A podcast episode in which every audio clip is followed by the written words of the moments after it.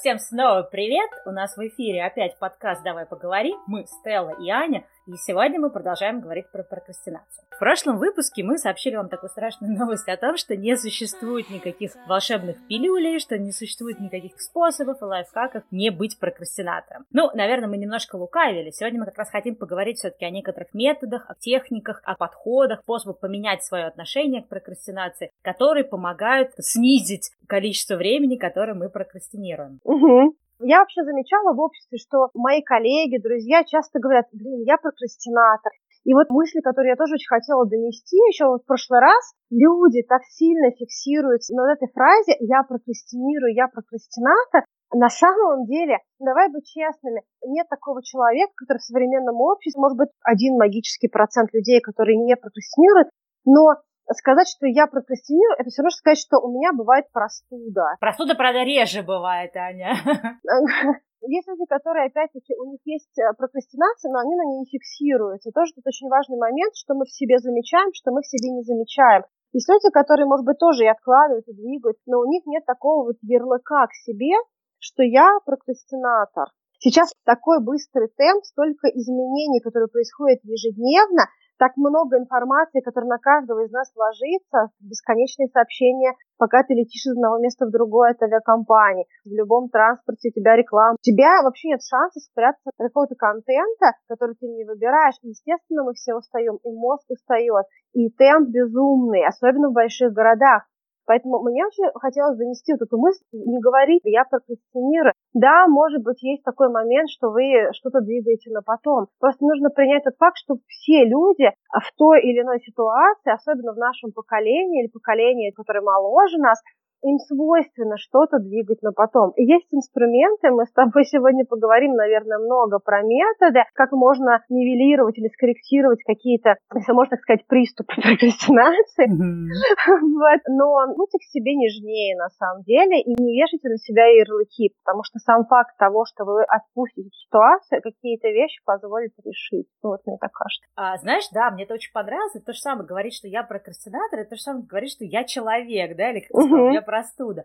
Почему это важно, да, вот этот момент понять, почему мне нравится, что с этого начала сегодняшний эпизод, Потому что когда ты себе ставишь в рамку, да, или вешаешь на себя ярлык «я прокрастинатор», ты, в общем-то, морально позволяешь себе совершать какие-то прокрастинационные вещи. Ты такой, ну, я же прокрастинатор, ну, а что с меня взять, да? Угу. Вот другие, они просто, им повезло, они просто не прокрастинаторы, поэтому вот у них так все классненько складывается. Кстати, да. Вот это создает позволение себе продолжать быть. Но когда ты осознаешь, что все люди прокрастинаторы, ну, или там, не знаю, 90 там чем-то процентов, кто-то просто более успешно, более ловко обращается со своей прокрастинацией, а кто-то менее ловко, а кто-то вообще просто решил, что он прокрастинатор, и все, и что с меня теперь взять? И вот да, давай сегодня тоже делиться именно этими классными методами, лайфхаками, которые мы на себе попробовали, и обсуждать те методы, которые в той или иной степени лично для нас сработают. Самое главное, что я хочу сказать, почему, в общем-то, мы сказали в прошлом эпизоде, что нет волшебной пилюли, что нет такого способа сделать человека прокрастинатора не прокрастинатором. То есть ты как человек, как сущность, как человек, который подходит к решению каких-то вопросов, ты не изменишься, ты все равно будешь таким, какой ты есть.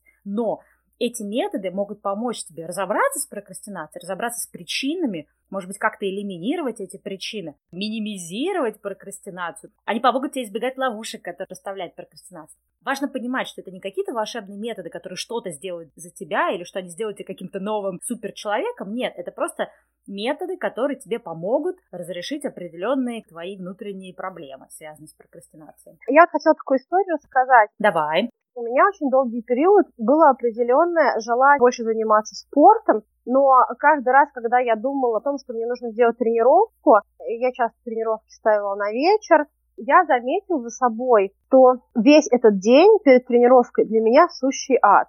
Я весь день страдаю, придумываю себе какие-то болячки, много ем просто от ужаса, что вечером у меня будет тренировка.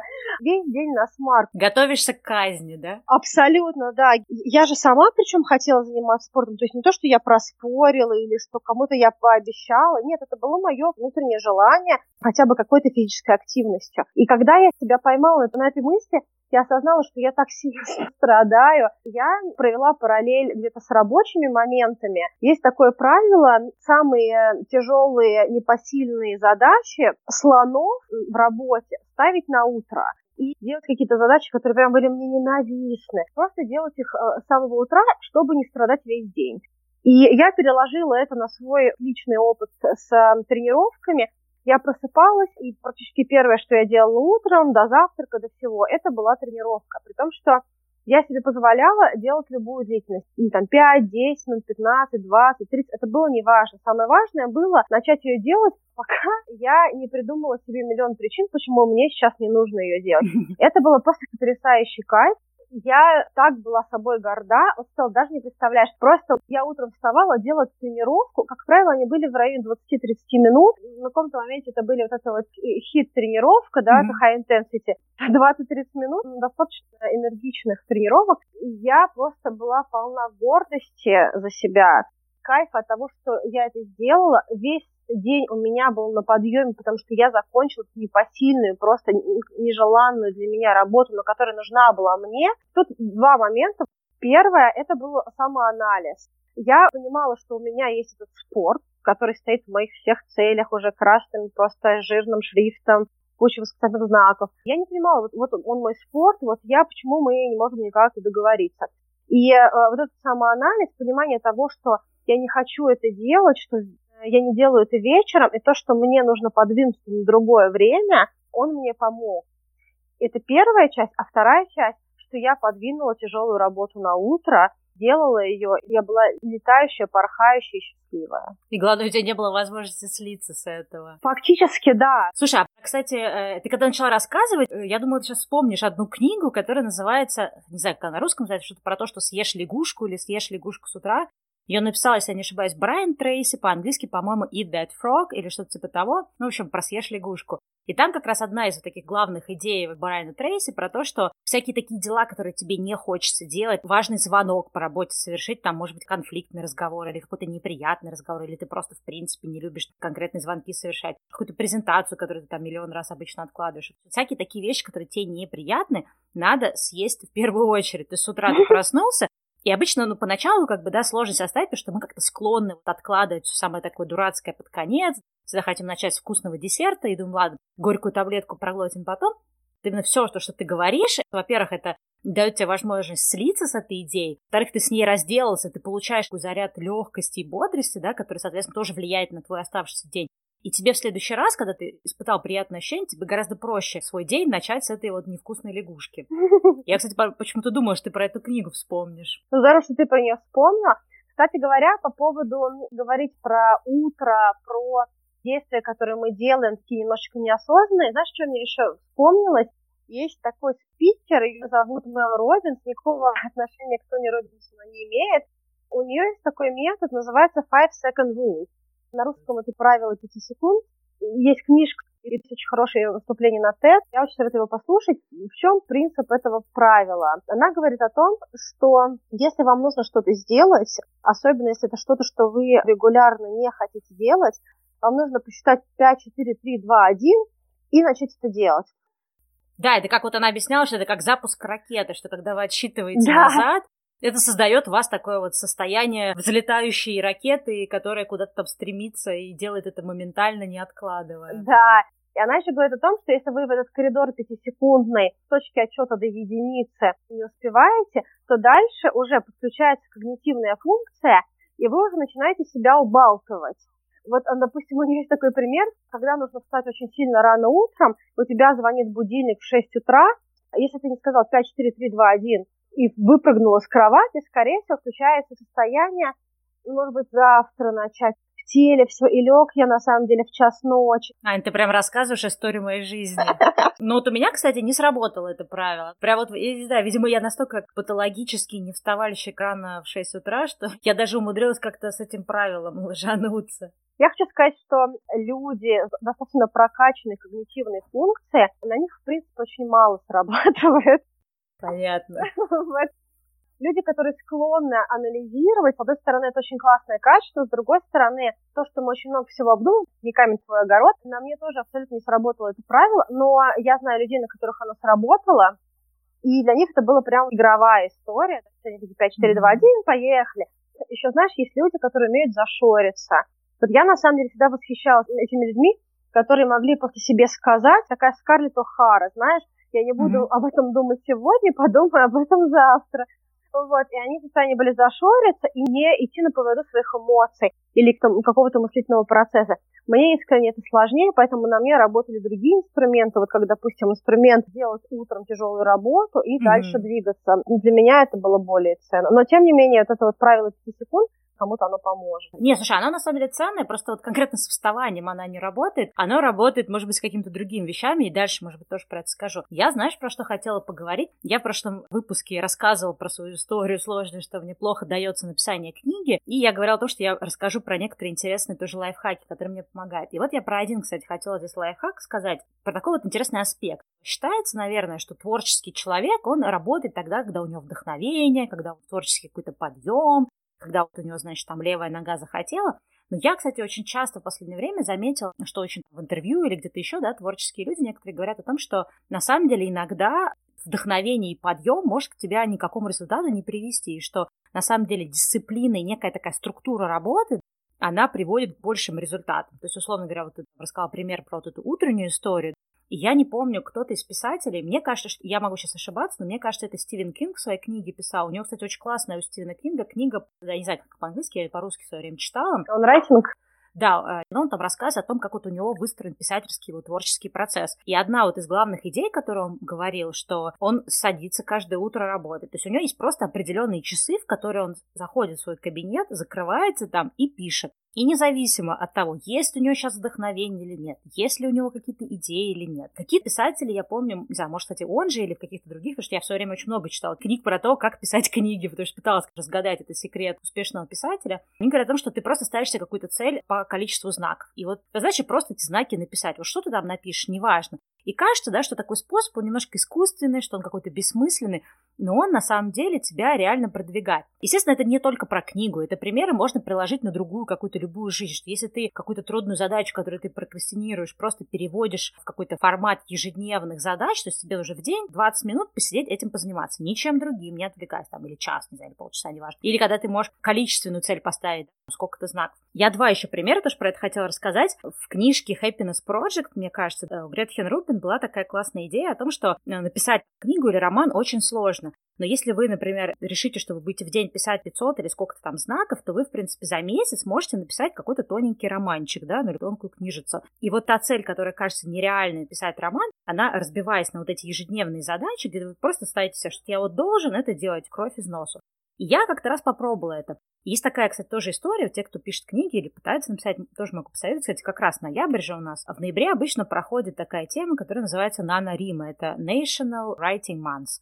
То есть месяц писательства книг. Есть такой целый сайт, ты там регистрируешься, указываешь тему своей книги, и дальше ты должен каждый день писать тоже, по-моему, по 500 знаков или что-то типа того. Я сейчас уже не помню. И ты каждый день обновляешь свой прогресс. И я в какой-то момент, еще до того, как решила писать эту книгу, это было года три, наверное, назад, тоже решила попробовать, может ли этот метод из э, книжки Happiness Project сработать, можно ли за месяц написать целую книгу. И я помню, что я села, и начался этот 1 ноября, и у меня вообще никаких идей, вообще никаких нет, про что писать. Тем более, что я решила попробовать написать художественную литературу, а я в этом как бы не сильна. И вот я, значит, первый день сидела, думала, ладно, у меня задача написать хотя бы там, может, хоть что-то, пусть это даже никуда не зайдет. Первый день начала писать э, начало какой-то одной бредовой книжки. Второй день я начала писать там, начало второй бредовой книжки. Потом третий. Где-то, наверное, к третьему, четвертому дню я реально придумала очень интересную концепцию, очень интересный сценарий и начала просто каждый день писать. У меня не было финальной идеи где будет начало, где будет конец моего романа. Я понимала, что это мне совсем никак не придумать, но я решила, что для цели эксперимента мне достаточно хотя бы вот так вот. И я, в принципе, в течение всего вот этого месяца писала этот роман, и ты знаешь, даже что-то такое получилось вполне добротное. То есть, если бы я бы хотела писать художественные книги, мне кажется, если к этому роману вернуться и его как-то, ну, подредактировать, потому что я, естественно, никогда к нему не возвращалась, у меня не было цели его э, напечатать, и ты знаешь, это сработало. И почему это сработало? Во-первых, потому что это некая такая дисциплина. То есть у тебя просто задача каждый день садиться и хоть что-то вот наскребать каких-то слов. Второе, ты переводишь энергию, свои какие-то сомнения из разряда «а делать, не делать», «а хорошо ли у меня получается», «а надо мне, не надо», «а вдруг это не то». То есть ты эту энергию просто переводишь в режим действия. У тебя просто задача написать хоть что. Когда ты 30 дней пишешь хоть что-то, то у тебя все равно в конечном итоге вся рука набивается, у тебя появляется определенный навык, да, там скилл, у тебя появляется определенный подход количество перейдет в качество. И тебе гораздо проще вот это вот делать. Я не могу сказать, что к концу 30-го дня мне не надо было заставлять себя, мне точно так же надо было заставлять, и были какие-то дни, когда я пропускала, это не какая-то волшебная пилюля. Но это тоже некий такой способ добиться определенной задачи, во-первых, раздробив ее, во-вторых, сделав ее в режиме обязательной рутины. Почему я начала пример с писателей, да, что даже такие люди творческие, как писатели, просто создав такую вот супер практическую рутину, таким образом создают какие-то очень даже гениальные произведения, да, там не на волне вдохновения, а на волне вполне достаточно четкой такой дисциплины. Слушай, ты мне открыл целый большой мир по поводу этого месяца. Мне даже очень жалко, что сейчас конец октября, потому что если бы сейчас было еще 2-3 месяца впереди, я бы с удовольствием поставила бы себе в лист эту штуку. Наверное, в следующем году поучаствую. Оказывается, это очень крутая история. на Нарима.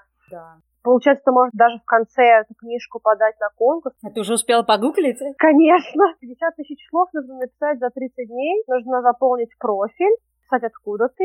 И дальше ты публикуешь, просто отправляешь, и можешь даже claim your win. Да, там даже можно победить, если ты дописал книгу. Слушай, блин, крутая штука. Я, кстати говоря, хотела сказать тоже про писательство. Вот это правило just started. И я себе говорила, окей, я обещаю просто поработать полчаса. Сажусь, когда полчаса прошли, я могу делать все что угодно. Хочу смотреть сериалы, смотрю сериалы. Хочу есть, пойду Полчаса есть. отмучиться, а потом свобода, да? Да, где-то такая вот ментальная обманка. И когда проходили полчаса, я настолько входила в это состояние потока, такой вот самый смак работы пошел уже, я знаю, что я буду делать, у меня уже в голове сложился план работы, и мне дальше было отлично, просидеть несколько часов вообще не вставать, а, что я могла проработать весь день. А, вот эта вот сама история с тем, чтобы сесть и начать делать работу, она на самом деле магическая. Она самая сложная, кстати. Это вообще самое... Люди думают, что им потом работать не захочется. Самое главное сделать вот этот первый шаг, потому что чаще всего ты втягиваешься. Да, и у меня даже было такое со спортзалом. Я замечала, что если я доеду до спортзала, я могу там провести хорошие 4 часа. Сама проблема была в том, что я не могла себя заставить туда доехать. Да, да, да. Главное начать. Либо вот я себе давала коммитмент на полчаса. Слушай, а про полчаса давай расскажем про очень классный метод, но он известный, но, возможно, его не все знают. Метод помодора, метод помидора. Вот. Давай. Он как раз вот про эти 30 минут. Для меня этот, наверное, метод самый такой вообще вот самый расхожий в моей собственной практике. То есть, если я впадаю в какой-то режим прокрастинации, когда мне хочется, не знаю, там, смотреть YouTube, читать статьи или, не знаю, читать все подряд в Википедии на разные темы, которых я услышала за последние два дня, такая у меня тоже проблема. У меня обычно такая прокрастинация в область изучения новой информации уходит. Вот, и, да, и для меня, на самом деле, этот метод помидора, о котором я сейчас расскажу, он самый работающий, потому что он как раз строится вот на этой твоей идее договориться с собой в прошлом выпуске, помнишь, я говорила такую идею о том, что надо пойти с собой на сделку. Как это нелепо не звучало, но вот моя личная история с прокрастинацией – это о том, что я с собой договариваюсь. И вот, как ты сказал, говорю себе, надо хотя бы на полчасика сесть. Это вот очень странно звучит, но такое впечатление, что внутри нас живут разные люди, и с ними нужно по-разному договариваться. Один такой, так, надо поработать. Ты думаешь, да-да-да, вот видишь, Стелла, там кто-то внутри тебя решил, что надо поработать. Но в этот момент там кто-то находится второй голос, который, нет, ну мы-то поработаем, ну сейчас вот это, вот это посмотрим, там сериальчик, статейку почитаем на Википедии, а потом, конечно же, сядем за работу. И вот единственный способ эти голоса как-то привести к какому-то единому пониманию, это сказать, давай вот поработаем такое-то время. А в чем заключается, собственно, метод помидора? Вообще, почему помидор, да, есть, э, не знаю, в России это, может, не так популярно, за границей, есть такие кухонные часы механические, которые выглядят как помидор, ты там их прокручиваешь на определенное время, сколько, 20-30 минут, и, соответственно, они начинают тикать, тик-тик-тик, и через какое-то время, которое ты там прокрутил, на 10, на 15 минут, они начинают звенеть. То есть это такой будильничек механический. И, в общем-то, метод помидора, он как раз основывается на этой идее, что, видимо, человек, который, я так понимаю, придумал этот метод, он просто брал этот будильник и говорил, окей, я ставлю сейчас себе на 25 минут этот будильничек. В течение 20 минут я занимаюсь одним конкретным делом, я ни на что не отвлекаюсь, я там не проверяю почту, не проверяю сети, не проверяю телефон, вообще ничего не делаю, просто вот 25 минут высидеть за одним делом. Дальше э, звоночек прозвенел, я свободен. По его концепции нужно было заниматься 25 минут, потом 5 минут отдыхать, потом еще 25 минут, потом еще 5 отдыхать, так, чтобы ты работал по 2 часа, то есть это получается 4 блока по 25 минут, отдых по 5 между ними, и между четырьмя блоками, да, то есть которые в общей совокупности 2 часа работы, ты уже делаешь большой перерыв. На чем основываются именно эти цифры? Считается, что мы очень сильно привыкли отвлекаться, да, откликаться на какие-то мгновенные удовлетворения наших потребностей, а проверить почту или проверить ленту. А мы не можем фокусироваться длинное количество времени. Вот я помню, когда я училась в школе, говорили, что уроки длятся по 45 минут, потому что больше 45 минут ребенок не может высидеть. Так вот, к сожалению, грустная новость заключается в том, что теперь даже взрослый не может высидеть 45 минут. То есть считается, что наши переключения внимания, они происходят каждые пару минут. Поэтому 25 минут это такой вот срок, когда ты уже начнешь ерзнуть на своем стуле, но все-таки ты можешь его высидеть. И сейчас, наверное, это кажется очень смешно тем, кто не пробовал. Но вот попробуйте, поставьте себе будильник на 25 минут и делайте одно дело. Там, условно говоря, делайте какую-то презентацию, учите какой-то язык, читайте какую-то одну статью. Не отвлекайся. Не пытаясь там, о, сейчас мне нужно как будто сообщение там отправить. Ой, я тут, кстати, вспомнил такую-то штучку, надо ее записать. То есть вот ничего такого. И вы заметите, что эти 25 минут растягиваются во времени до бесконечности. То есть за это время вам захочется как минимум раз в 4 схватиться за телефон. И когда ты это понимаешь, ты понимаешь, насколько вообще мы не способны концентрироваться, и тогда ты понимаешь, почему этот метод работает. Если ты работаешь вот этими 25-минутными отрезками, ты э, можешь гораздо больше сделать, чем если ты бы отвлекался, но при этом тебе проще с собой договориться, что хотя бы 25 минут ты сидишь и работаешь, концентрируешься. Вот, метод помидора очень классный. То есть, если вам интересно, почитайте про него больше. В двух словах я, наверное, про этот метод рассказала. И, как я уже говорила, мне он помогает больше всего. И вот что, кстати, интересно, это отсылка к тому, что ты, Ань, сказала, да, что обычно я думаю, ладно, сейчас, например, у меня там несколько дней полного какого-то хаоса, мне ничего не хочется, мне все лень, у меня там энергия на каком-то низком уровне, у меня нет вдохновения, у меня там то все пятое, десятое. Думаю, ладно, хотя бы 25 минут я сажусь, там какую-то статью, например, редактирую себя в блоге, которую надо обновить. И ты правильно сказала, что ты потом втягиваешь. То есть, если это было, было какое-то дело, которое вам реально хотелось сделать, которое вам действительно интересно, то вы потом легко втягиваетесь, вам не хочется там взять, все бросить и снова смотреть сериал. То есть, главное начать. Ну да, у меня на самом деле даже на моем майке стоит такое приложение, называется Bifocus. Мне кажется, у меня такое же тоже какой-то про фокус. Да, у меня тоже Bifocus стоит. Прикольно. Она супер примитивная, супер базовая, и мне она очень нравится, что нет никаких лишних прибамбасов. Да просто на верхнюю панель, когда ты себе восстанавливаешь, ты настраиваешь все сама, сколько тебе минут, какой у тебя короткий да, перерыв, да. какой у тебя длинный, через сколько раз у тебя короткий, через сколько длинный. Такой прям супер просто настраивается, и внизу висит просто обратный отсчет. Да периодически, когда я уже начинаю подбиваться, я могу посмотреть, что мне осталось на самом деле еще около 7 минут. Думаю, окей, файн, вообще там 5-7 минут без проблем дальше доделаю. А, даже если дело не супер любимый или есть какой-то кусок работы, который ты знаешь... Ну, просто, просто надо его, да, сделать. Да, suffer through, да, вот как бы преодолеть. Вот. вот этот метод, он шикарный для, для нашего типа людей, увлекающихся.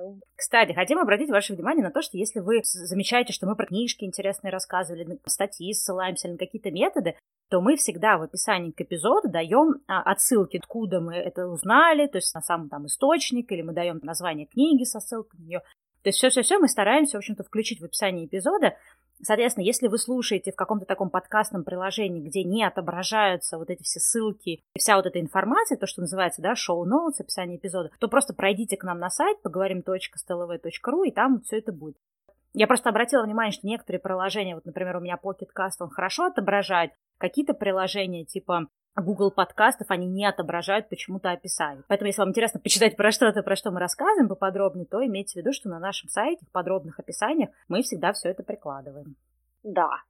Я хотела тоже еще одним методом поделиться. Не знаю, есть ли у тебя такие примеры, может быть, тоже можешь подробнее рассказать, какие у тебя вот эти трикс mm-hmm. есть. Для меня тоже очень хорошо помогает бороться с прокрастинацией то, что вот называется игровой формат или геймификация. Да, геймификация наше все. Это такой формат, когда ты придумываешь сам себе пари, что случится, если ты сделаешь что-то. Вот, допустим, у меня был такой момент, когда мне прям очень не хотелось сделать одну там задачку. Я себе сказала, хорошо, я сейчас отключаю свой компьютер от сети, и я работаю ровно столько, сколько у меня хватает батарейки. Мой MacBook, я его обожаю, но он уже не держит 7 часов. Слава богу, тебе на счастье, Аня. Ну, в данном случае, да. Но я знаю, что он может проработать час, может проработать полтора, ну, там в зависимости от того, видимо, какое приложение, как ест мою батарейку и прочее. И э, для меня вот такой вот э, определенный ну, такая воля судьбы, по сути. Да, я вот, в принципе, позволяю моему компьютеру самому решить, сколько мне работать. Либо еще я могу себе сказать, э, что если я два часа поработаю, mm-hmm. дальше я два часа смотрю какого-нибудь любимого сериала, который я там откладывала, чтобы посмотреть. И э, для меня это какая-то игровая история, что, окей, все, до сериала осталось да, 30 да, минут, до сериала осталось 15 минут, к примеру. Вот такие вот э, игры с самим собой. Игры разума игры разума, они мне, допустим, позволяют проще относиться к задачам, которые нужно делать. Ты не делаешь из этого большую недвижимую махину, а ты, в общем-то, позволяешь этой задаче быть частью твоей игры с самим да. собой. Слушай, нет, на самом деле геймификация это очень круто. И ты знаешь, я, ну, как у меня был какой-то период жизни, когда я думала, это как-то глупо. Я что, не взрослый человек, который не состоянии сам себя посадить и работать? Но потом я поняла вдруг, почему вот эта геймификация работает. Потому что прокрастинатор в твоей голове, это, скорее всего, вот то, что да, я говорила тоже в прошлом эпизоде, это такой маленький ребенок. И ты с этим маленьким ребенком, капризом, который вот я нет, сейчас я хочу играть, а не работать. Ты можешь с ним общаться только на его языке, потому что в тебе есть какой-то такой рационализатор, да, который понимает, что вот по-хорошему надо сделать это, это и это, и тогда я достигну таких-то результатов. Но маленькому ребенку, да, поскольку он ребенок, он не знает, что такое жизнь, он не знает, что такое работа, он не знает, что такое платить за квартиру, он сидит внутри тебя и такой, нет, играть, играть, играть, круто.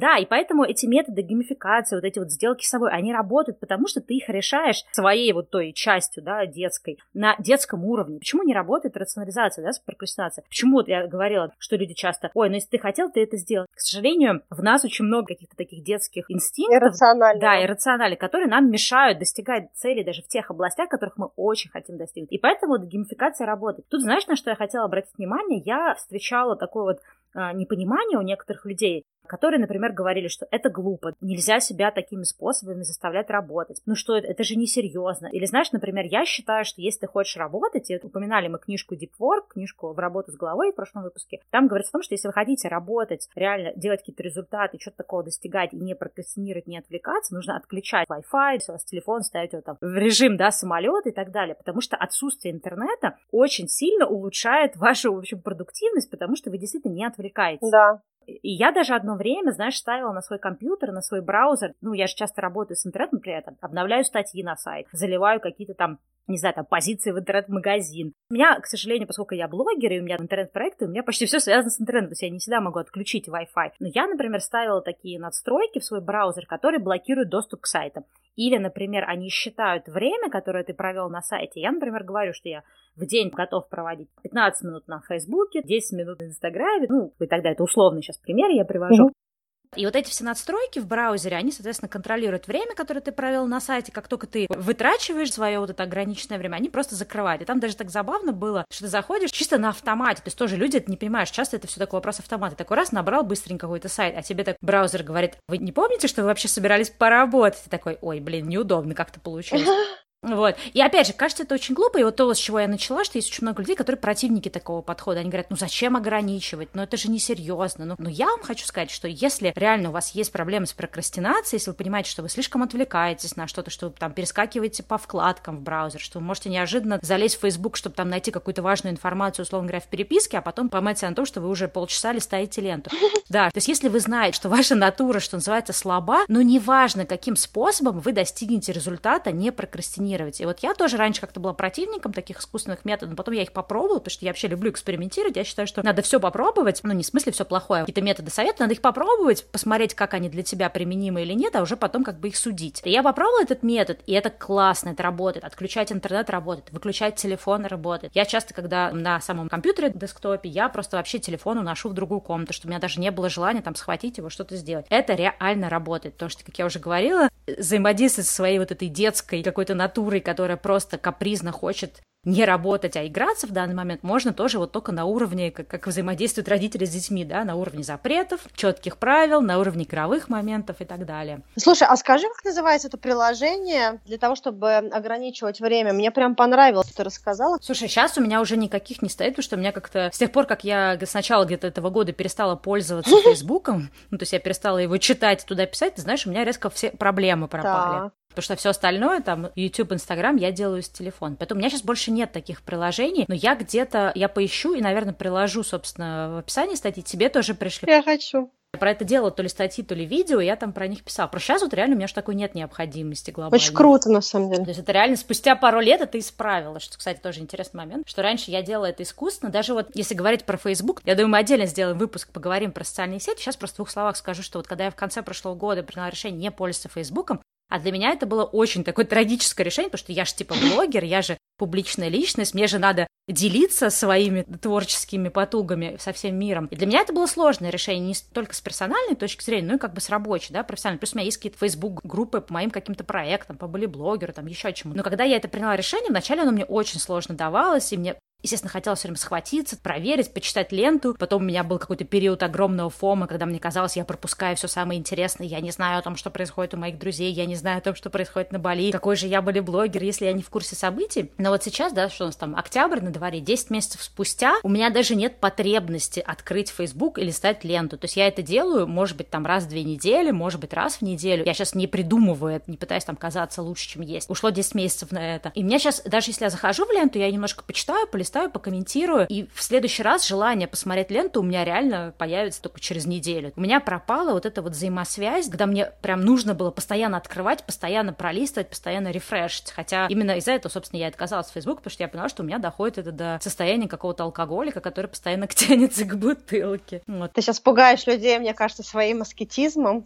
Да, ну, мы, мне кажется, мы уже их испугали во всех предыдущих выпусках, поэтому ничего страшного. То, что ты сейчас говоришь, очень похоже на ту историю, которую ты рассказывала в прошлом выпуске про Макдональдс. Когда ты начала менять привычку, mm-hmm. да, у тебя появилась вот эта вот новая привычка, что тебе не нужен Макдональдс, да. и тут выработалась новая тоже привычка, что ты не проваливаешься в социальные сети, не исчезаешь на полтора часа, хотя ты на самом деле просто хотела проверить что-то там на пять минут. Я на самом деле хотела сказать такую штуку. Ты вот сейчас говоришь говорила про вот этого ребенка капризного, mm-hmm. который мешает выполнению задачи. Э, и прокрастинации как э, следствие удовлетворения капризов этого ребенка.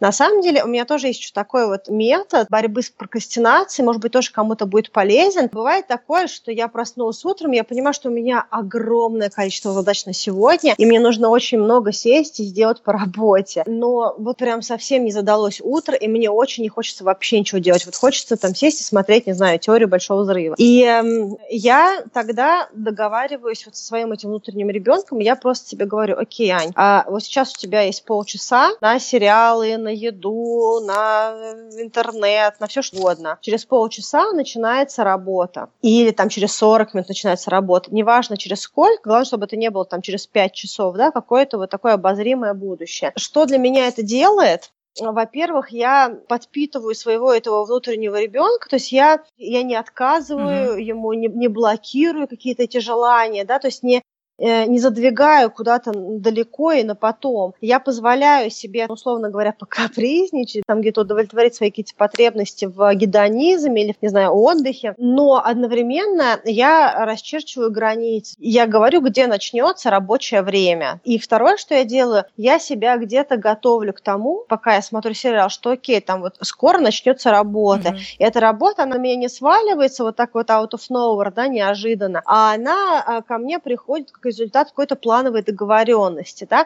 вот кто родитель, они знают, что, в принципе, с ребенком можно договориться, особенно начиная с какого-то возраста.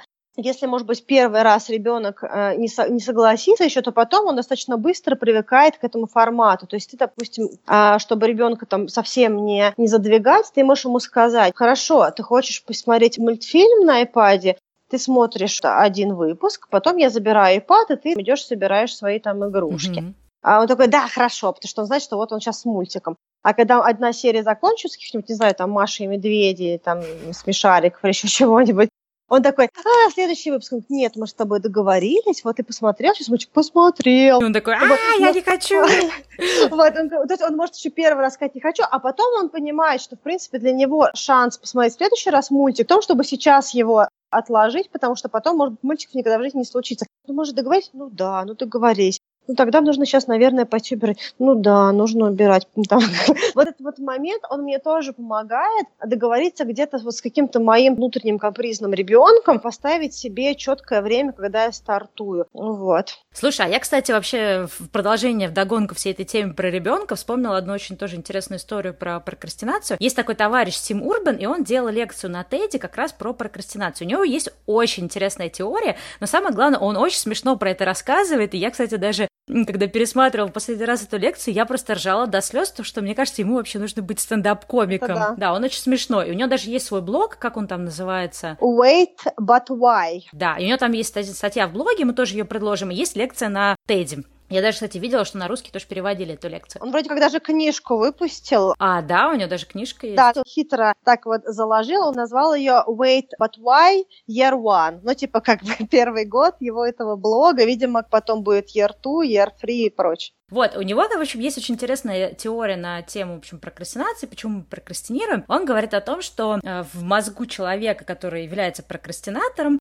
существует несколько, в общем-то, разных субъектов, да, мы с тобой сейчас называли их там дети какие-то рациональные родители, ну, неважно, как называть, суть одна, у него немножко свое объяснение. Он, соответственно, обязательно, кстати, посмотрите статью или лекцию, потому что он еще очень прикольно все это рисует, он такой рисует маленькие смешные рисуночки к этому. И э, у него там есть, соответственно, рациональный человек, который движется к какой-то цели, и он рисует человека, который стоит у руля корабля, да, с таким заштурвалом, и дальше он говорит о том, что этот рациональный человек, он понимает, что вот, вот туда мы там движется корабль, сейчас нам нужно сделать то-то и то-то, поработать, чтобы туда-то прийти. Но в этот момент, то есть это мозг, да, человека, в этом мозгу появляется веселая обезьянка, которую он называет instant gratification monkey, то есть это обезьянка, которая требует мгновенного удовлетворения всех своих желаний. Ну, то есть, по сути, да, это аллюзия на нашего вот этого капризного ребенка. В тот момент, когда человек за штурвалом говорит, ну что, впереди там у нас большое плавание, нам надо сейчас поработать. Обезьянка прыгает на штурвал и говорит, ну, минуточку, минуточку, поработать мы, конечно, поработаем, но давайте пока сейчас видосик посмотрим, тут картиночки смешные, тут и Reddit почитаем, еще что-то. И, соответственно, в этот момент ты перестаешь работать. И он говорит, что жизнь прокрастинатора — это вечная борьба двух полей. Есть поле того, что надо сделать, каких-то важных вещей рациональных, и есть поле веселых, развлекательных вещей, за которые борется эта обезьянка. И он говорит, что всегда эта обезьянка побеждает, потому что, в общем, она хочет это моментальное удовлетворение, ее никак невозможно успокоить. И, соответственно, эта обезьянка, значит, радуется, резвится, дела не делаются. И единственный момент, вообще единственное, что эту обезьянку может успокоить, когда появляется паник-монстр, панический монстр. Когда появляется этот монстр, ну, особенно когда смотришь картинки, которые Тим нарисовал, да, ты сразу понимаешь, что вот оно именно так все и выглядит. Обезьянка сразу же успокаивается, куда-то пропадает, и только этот панический монстр э, может заставить человека работать. Суть этого панического монстра обычно это дедлайн, то есть когда у тебя есть какой-то конечный срок, или когда у тебя есть что-то такое там, опозориться перед кем-то, подвести кого-то, в общем, какие-то такие вот моменты. Пока вот эти моменты не случаются, ты будешь вместе со своей этой обезьянкой удовлетворять свои потребности, повеселиться, что-то такое делать. Да, проблема только панического монстра в том, что этот дедлайн, панический монстр появляется тогда, когда дедлайн уже близок, то есть он не просто да, да, где-то да. на горизонте, а вот он, когда уже ты практически а видишь его в окно. Да.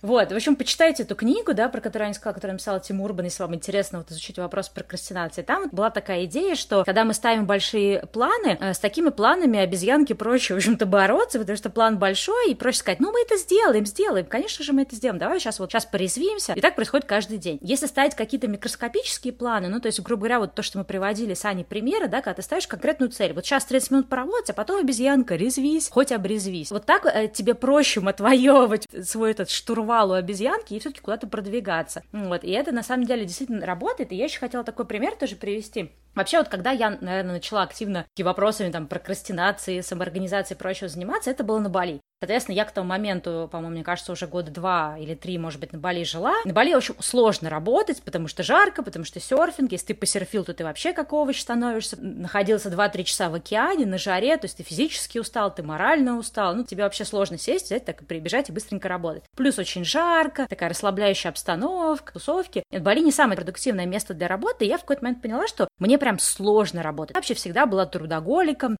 я всегда охотно делала дела. Я никогда не была человеком, которому, в принципе, нужно было себя заставлять работать. Если мне интересно, я работаю, не вставая. Но на Бали мне сложно было заставить себя даже какие-то вещи, которые мне интересны. Просто потому, что я их как будто бы не то, чтобы я их не хотела делать, просто руки не доходили, все время что-то другое стояло на пути. И вот я тогда как раз начала активно заниматься темами прокрастинации, самоорганизации. И у меня тогда, кстати, был очень классный метод, про который тоже хочу рассказать. Я поняла, что мы себе наставили много-много планов, да, написали себе список, мы продалбливали какие-то моменты, да, долго прокрастинировали, откладывали, у нас там накопилось куча дел, и мы такие проснулись с решимостью, ну все, сегодня все сделаю написали себе огромный список, и этот список настолько он большой, что эта обезьянка на него посмотрела и такая, о боже, о боже, давай-ка лучше посмотрим один видосик на YouTube, а потом приступим к плану. Он такой большой, такой страшный.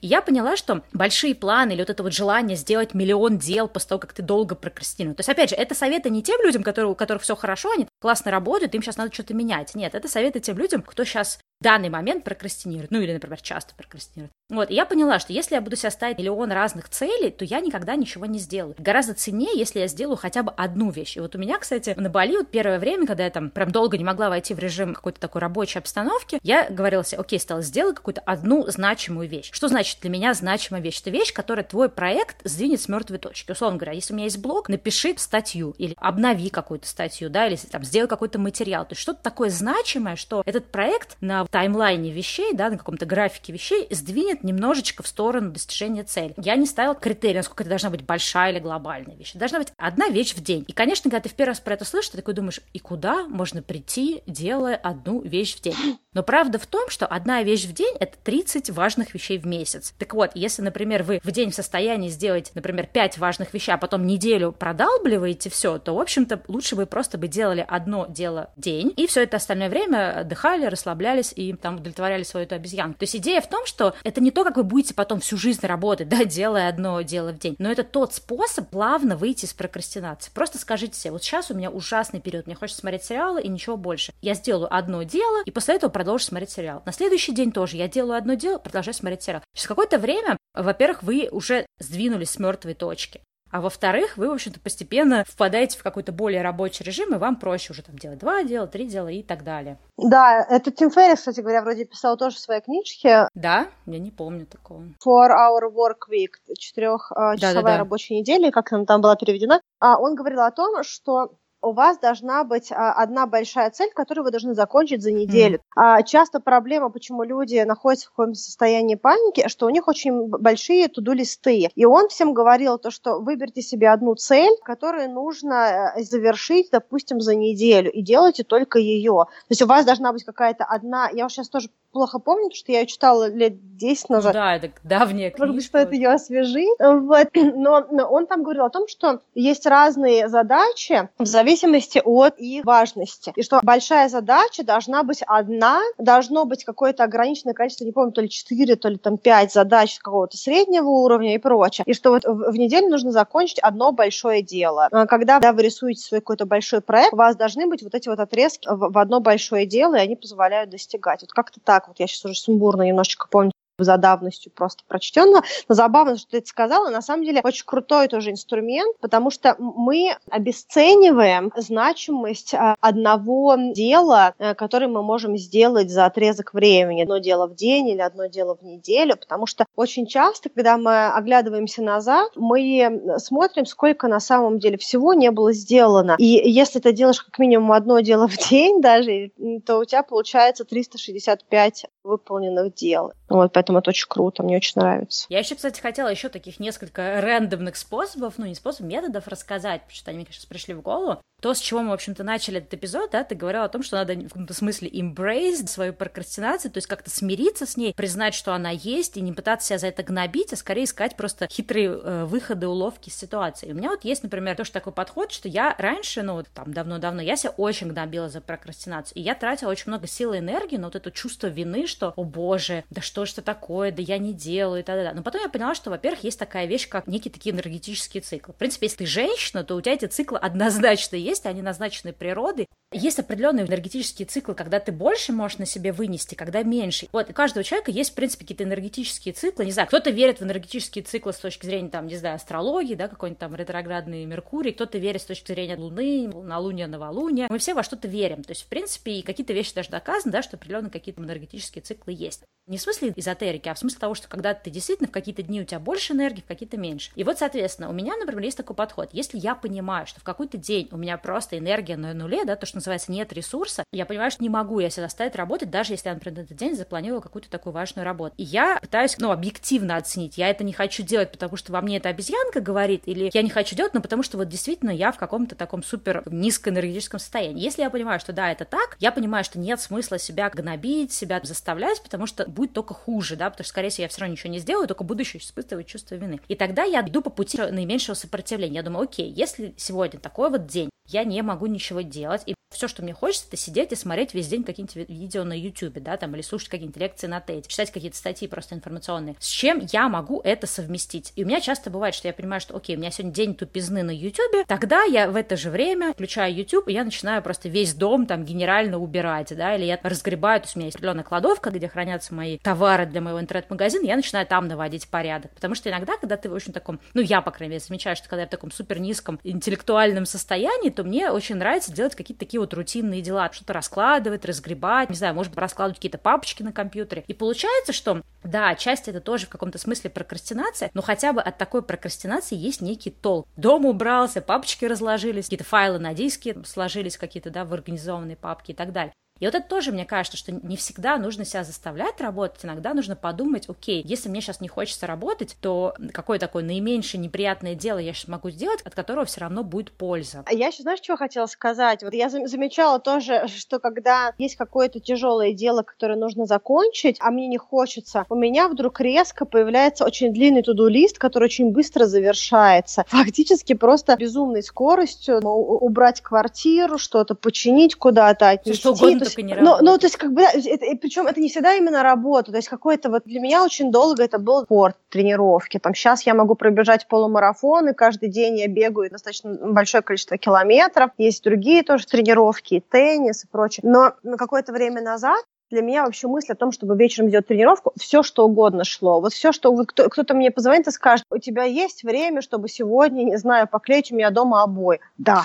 Если у тебя время, да. Слушай, но это немножко другое. Это как бы, когда ты э, избегаешь какого-то важного дела, делаешь что-то другое. Я здесь говорю о том, что можно, ну, посмотреть на объем своих задач и подумать, что, окей, если вот эту конкретную работу я делать не хочу, да, то что я могу сделать другое, что, в принципе, тоже-то, в общем-то, в рамках моего листа. У меня иногда даже бывает не то, что совсем то, что я привела, например, смотреть YouTube, э, убирать квартиру, да, иногда у меня бывает, что вот мне, например, на сегодня назначена статья, я вот что-то хожу, маюсь, маюсь, я не могу сесть, сажусь ее писать, она мне не идет. Ну, я еще такой человек, который верит, в общем, в поток, да, что если ты сейчас вот этот поток не влился, то достаточно бесполезно себя заставлять, и я исхожу из того, что вот у меня, например, есть какой-то список дел, которые мне вот в данном моменте нужно сделать, про в течение этой недели, и я в какой-то момент говорю, все, так, стоп, если эта статья не идет, все, забудь ее, но если по ней нет там какого-то дедлайна или какого-то такого момента, момента, который необратимый. Я смотрю на список других дел и говорю, окей, что следующее из этого списка я могла бы сделать, что не так меня сильно в данный момент там бесит или не хочется мне прям это делать.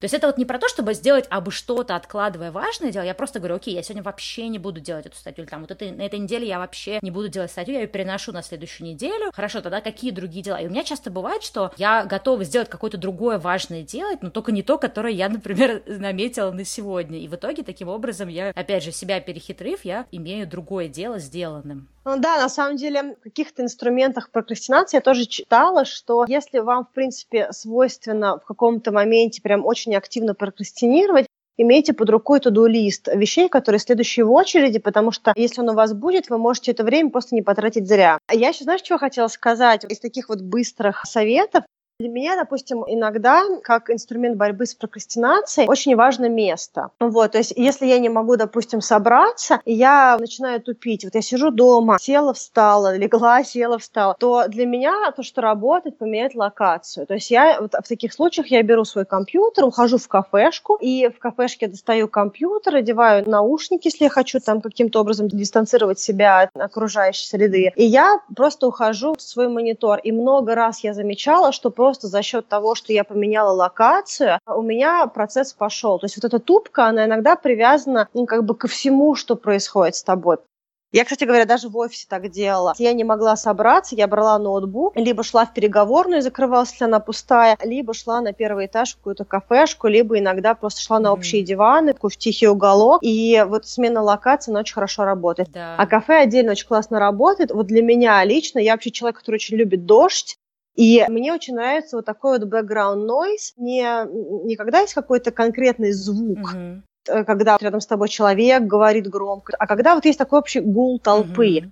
И для меня он в какой-то степени похож со звуком дождя, который тебя Такая как-то убаюкивает. да? Входишь в определенное состояние? Да, с поездом. Э, это, это какое-то вот общее ощущение, гармоничного пространства от того, что я сижу, кофе варится, люди где-то разговаривают. Кстати, интересно, что многим это, наоборот, мне кажется, мешает. Это необычную сторону вопроса подняла. Мне ну вот для меня очень хорошо работает вот именно вот так. Может быть, у разных людей разные. Кто-то любит работать в тотальной тишине, кто-то любит работать под звук телевизора или радио или еще чего-то. Очень важно понимать, что вас вводит в это вот состояние рабочего процесса. Я знаю, что для меня это вот определенный звук, растворенный, наверное, в пространстве. А еще для меня, допустим, очень хорошо работает замкнутое пространство. Если бы я могла в шкаф-купе поставить стол и стул а, и работать оттуда, мне кажется, что я была бы просто супер продуктивна, потому что я себя вот в таком закрытом пространстве без окон, без дверей, я, ну, правда, я каким-то образом блокирую себя от окружающего мира. Я не знаю, опять опять-таки, есть люди, которые утренние, есть люди, которые ночные. Я знаю, что я отлично работаю, пока город спит. И это либо может быть супер раннее утро, пока еще город не раскачался, либо это может быть вот такое время, когда город уже заснул. Город засыпает, просыпается мать. Может быть, это fear of missing out, да, такой вот страх того, что ты пропускаешь что-то важное, я вот тогда успокаиваюсь, и я начинаю работать. Поэтому для меня также хорошо работают какие-то закрытые пространства, когда ты просто закрываешь дверь, нет никаких дистракшенов, да, никаких вещей, отвлекающих тебя, и ты как будто блокируешь себя от движения жизни в этот момент. Есть только ты и твоя какая-то работа или какая-то задача, которую нужно делать. Мой посыл э, – замечайте за собой, что вас расслабляет, когда нужно что-то сделать, а что вас собирает. Вот меня собирает background noise, меня собирает собирает закрытое пространство, когда я могу храниться в обществе. Меня собирают тихое время суток. Угу. Да. Слушай, это, кстати, интересная тема, да, то, что сказала, обращайте внимание, потому что мне тоже кажется очень важно понимать про себя, в какой обстановке ты более склонен прокрастинировать, в какой не склонен. У меня, например, тоже вопросы о моем аскетизме, который мы сейчас, наверное, опять кого-то испугаем. Я какое-то время назад, еще до Фейсбука, приняла решение, что то, на что я трачу свои первые утренние часы, это очень важно. Сейчас, конечно, это очень сейчас популярно, да, вот все эти morning рутин, там, miracle morning и так далее. Я не могу сказать, что я какой-то фанат, так прям супер адепт этого, но я заметила, если я просыпаюсь утром утром и в кровати начинает там смотреть соцсети в телефоне, да, там открывать ноутбук, работать с кровати вообще не начав свой день, то это потом выливается в какой-то очень непродуктивный. Я знаю, что для меня это точно триггер. Поэтому лично для меня, например, когда я ложусь спать, у меня никогда рядом с кроватью не заряжается никакой телефон. Деле у меня есть два телефона. У меня есть там мой старенький телефон, в котором стоят только программы, чтобы слушать подкасты, программы, чтобы слушать и читать аудиокниги. И вот этот телефон у меня лежит около кровати, да, чтобы я там могла будильник на нем поставить. И там нет у меня никаких других отвлекающих отвлекающих соцсетей, чего-то там. Обычно там всегда режим в самолета, да, я только включаю подкачать какой-то подкаст и все. Соответственно, мой основной рабочий телефон, да, где куча всяких отвлекающих моментов, он находится вообще в другой комнате. Соответственно, когда я утром проснулась, я не могу схватить телефон и начать там в него залипать. Естественно, я встала, пошла там умылась, потом я сразу иду либо варить себе кофе, либо что-то еще делать, и я стараюсь первое время не хватать телефон, не пытаться сразу же какие-то сообщения проверять. Ну, тем более, что для меня сейчас это вообще особо актуально, потому что пока я сплю, у людей идет день, да, у большинства моих друзей, которые живут там в России или на Бали или в Европе, 12 или 16 часовой разницы во времени, получается, пока я спала, мне там столько всего написали. Поэтому я понимаю, что если я сейчас схвачу телефон, то я сразу погружусь вот в это состояние, и это может триггерить прокрастинацию. Я заметила, например, что если я знаю точно, где мне нужно аккуратненько обходить вот эти подводные камни прокрастинации, то все будет гораздо лучше. Если, например, я перехожу в состояние, что я открываю компьютер, это уже состояние, когда я сразу же начинаю работать. Я стараюсь не там, например, не говорить себе, сейчас я полчасика посмотрю какое-нибудь видео, а потом начну работать. Я знаю, что у меня, у меня это так не работает. К сожалению, я не могу остановиться. Для меня работает, давай чуть-чуть немножечко поделай дела, а потом уже сделаешь перерыв, там что-то такое поделаешь. То есть вот мне кажется, это вот очень важно, замечать, какие ситуации тебя триггерят прокрастинацию, какие ситуации помогают тебе более продуктивно работать, да, как ты вот приводила пример с локацией, какие-то менее продуктивны. Там я замечала, что если у меня супер какая-то тоже прокрастинация, мне все лень, то есть я не могу энергетически собраться, то я часто просто иду гулять с собакой. Но именно я имею в виду гулять там, не на 15-20 минут вышел, а когда ты там на час, да, куда-то ушел. И я понимаю, что иногда мне полезно встать, все бросить, чтобы я не залипал в телефоне, в компьютере, там, в интернете, пойти вот этот час погулять с собакой, потому что за это время я похожу, соответственно, физически у меня энергия там внутри по телу походит, какие-то физические усилия я совершу, я, в общем-то, подышу свежим воздухом, я напитаюсь витамином, благо в Калифорнии есть солнце, слава богу. Эти все физические процессы, они тоже будут потом через час влиять на мое эмоциональное состояние. Если, например, я до выхода этой часовой прогулки думала, блин, что-то так лень идти, нет, ну надо, ну блин, ну лень, ну что-то не хочется, нет, все-таки иди, Стелла. И потом я возвращаюсь, и очень часто я могу вернуться в каком-то очень таком бодром состоянии, особенно если я себя заставлю пойти в эту прогулку без телефона, чтобы не слушать аудиокнигу, не слушать подкаст, а позволю себе немножко поскучать, такая наедине с самой собой, со своей собакой, я почему-то потом возвращаюсь и понимаю, что у меня, наоборот, такая какая-то жажда сесть, действовать, творить. Вот. Кстати говоря, знаешь, что я вспомнила? Ты сейчас рассказывала, то когда-то, когда мы с тобой еще обменивались аудиосообщениями, ты мне такую штуку рассказала, что из-за того, что у тебя очень много проектов, ты периодически перемежаешь когнитивную функцию и физику. То есть, допустим, села, поработала, потом пошла, делала какую-то тренировку, потом пошла снова поработала, потом пошла что-то там сделала по саду. И вот мне кажется, это тоже очень классный инструмент, Сейчас, когда говорила про прогулку с собакой, мне прям это напомнило. Да, я, кстати, про это забыла, потому что когда становится такой частью твоей жизни, начинаешь уже это воспринимать как данность. Да, кстати, я поняла, что мне, например, помогает быть более продуктивной, если у меня вот есть вот эти четкие блоки работы. Например, просто сесть и 5 часов фигачить, это тоже не очень полезно, потому что это означает, что у тебя будет идти на спад, а если, например, у меня бывали периоды, когда я могла 10 часов не вставая от работы, это значит, что следующий день я просто ничего не буду делать. То есть казалось, наоборот, классно, да, что 10 часов отработал, не вставать, но но это непродуктивно в долгосрочном каком-то таком масштабе. Да, я в какой-то момент, я, кстати, совершенно забыла, что я стала так делать, для меня стало очень важно. То есть, если я сижу, что я уже больше часа сижу за компьютером, я обязательно встаю и что-то делаю. Гуляю с собакой,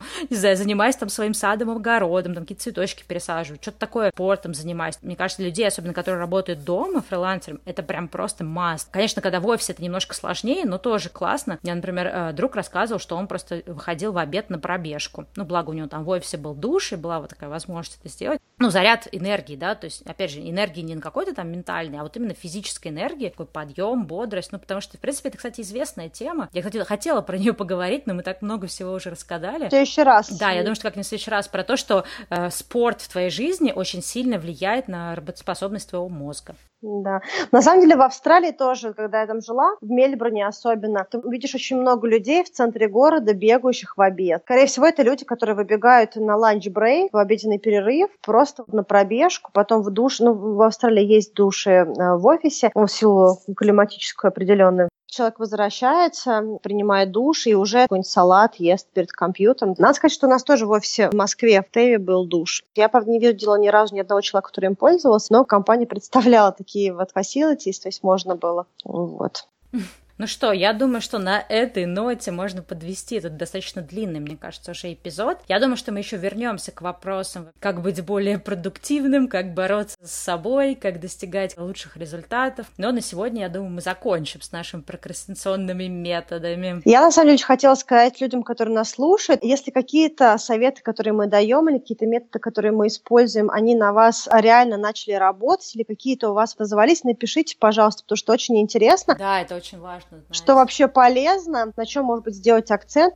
Да, подкаст — это инструмент социального общения, когда ты что-то там говоришь, и ты не всегда знаешь, что понравилось, что не понравилось, что отозвалось. Кто-то про нас у себя в соцсетях написал, или нам где-то комментарий оставил. Мы там друг дружке, кстати, шлем скриншоты. Это не только нас радует, но и дает нам некое понимание того, куда нам дальше двигаться. Ну и просто получать допамин, потому что... Да, чтобы тоже наша маленькая обезьянка радовалась. Да. Ну что, все, всем пока. Пока-пока. Пока. -пока. пока.